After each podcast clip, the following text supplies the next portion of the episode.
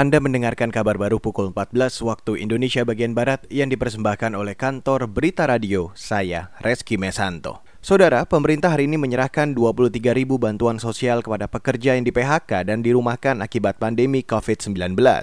Bansos berisi sembako itu diberikan oleh Menteri Ketenagakerjaan Ida Fauzia dan Menteri Sosial Juliari P. Batubara kepada 13 perwakilan pekerja Jabodetabek di Jakarta hari ini. Penerima bansos adalah mereka yang telah didata dan diverifikasi Kemenaker. Mengutip antara data Kemenaker pada 27 Mei 2020 mencatat ada sekitar lebih dari 1 juta pekerja dirumahkan dan di PHK akibat pandemi COVID-19.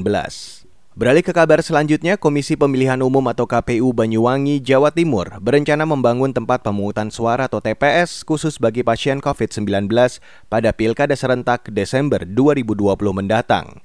Anggota KPU Banyuwangi Ari Mustafa mengatakan, rancangan sementara tempat pemungutan suara khusus ini bakal dibangun di beberapa rumah sakit. Rumah sakit yang memungkinkan menjadi titik lokasi TPS di antaranya RSUD Blambangan dan Rumah Sakit Fatima. Rumah sakit itu adalah rumah sakit rujukan penanganan pasien positif COVID-19.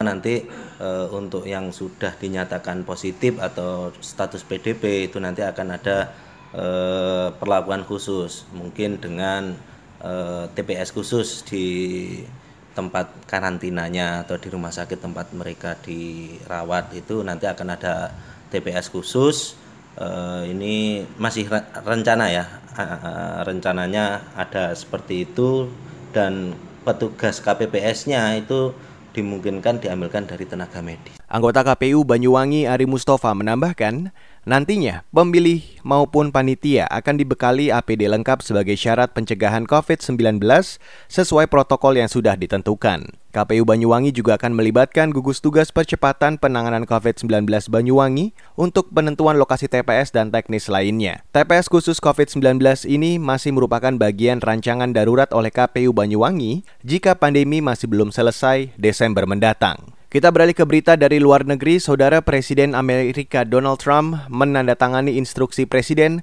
tentang sebagian reformasi kepolisian pasca aksi demonstrasi menuntut diakhirinya tindak kekerasan polisi terhadap warga, khususnya warga kulit hitam Amerika. Informasi selengkapnya akan dilaporkan oleh Eva Mazrieva dari Washington DC. Inilah kabar dari Amerika. Di tengah demonstrasi luas di seluruh Amerika, Presiden Donald Trump hari Selasa menandatangani instruksi presiden yang menjabarkan sebagian reformasi kepolisian. Mengurangi kejahatan dan meningkatkan standar bukan target yang saling bertentangan, ujar Trump di Rose Garden Gedung Putih sebelum menandatangani dokumen berjudul Safe Policing for Safe Communities. Instruksi presiden ini akan mendorong Departemen Kepolisian di seluruh Amerika untuk mengadopsi standar profesional sebaik mungkin guna melayani komunitas masyarakat mereka. Standar ini akan menjadi yang tertinggi dan terkuat di atas bumi, ujar Trump. Langkah ini juga menyerukan sertifikasi badan-badan yang melatih para polisi tentang teknik deeskalasi atau meredakan ketegangan dan penggunaan standar kekuatan. Bagian lain dari instruksi presiden itu menciptakan apa yang disebut sebagai co-respondent services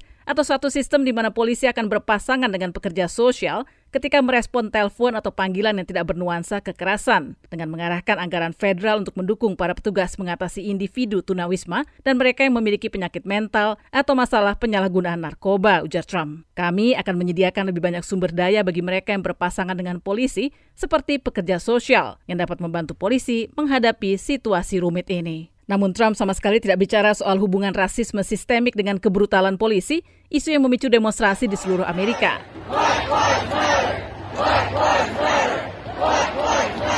Instruksi presiden yang lemah ini tidak menjawab apa yang dibutuhkan untuk melawan epidemi ketidakadilan rasial dan kebrutalan polisi yang membunuh ratusan warga kulit hitam Amerika. Demikian ujar Ketua DPR Nancy Pelosi dalam sebuah pernyataan. Saya Masreva, VOA, Washington. Demikian kabar baru KBR saya Reski Mesanto.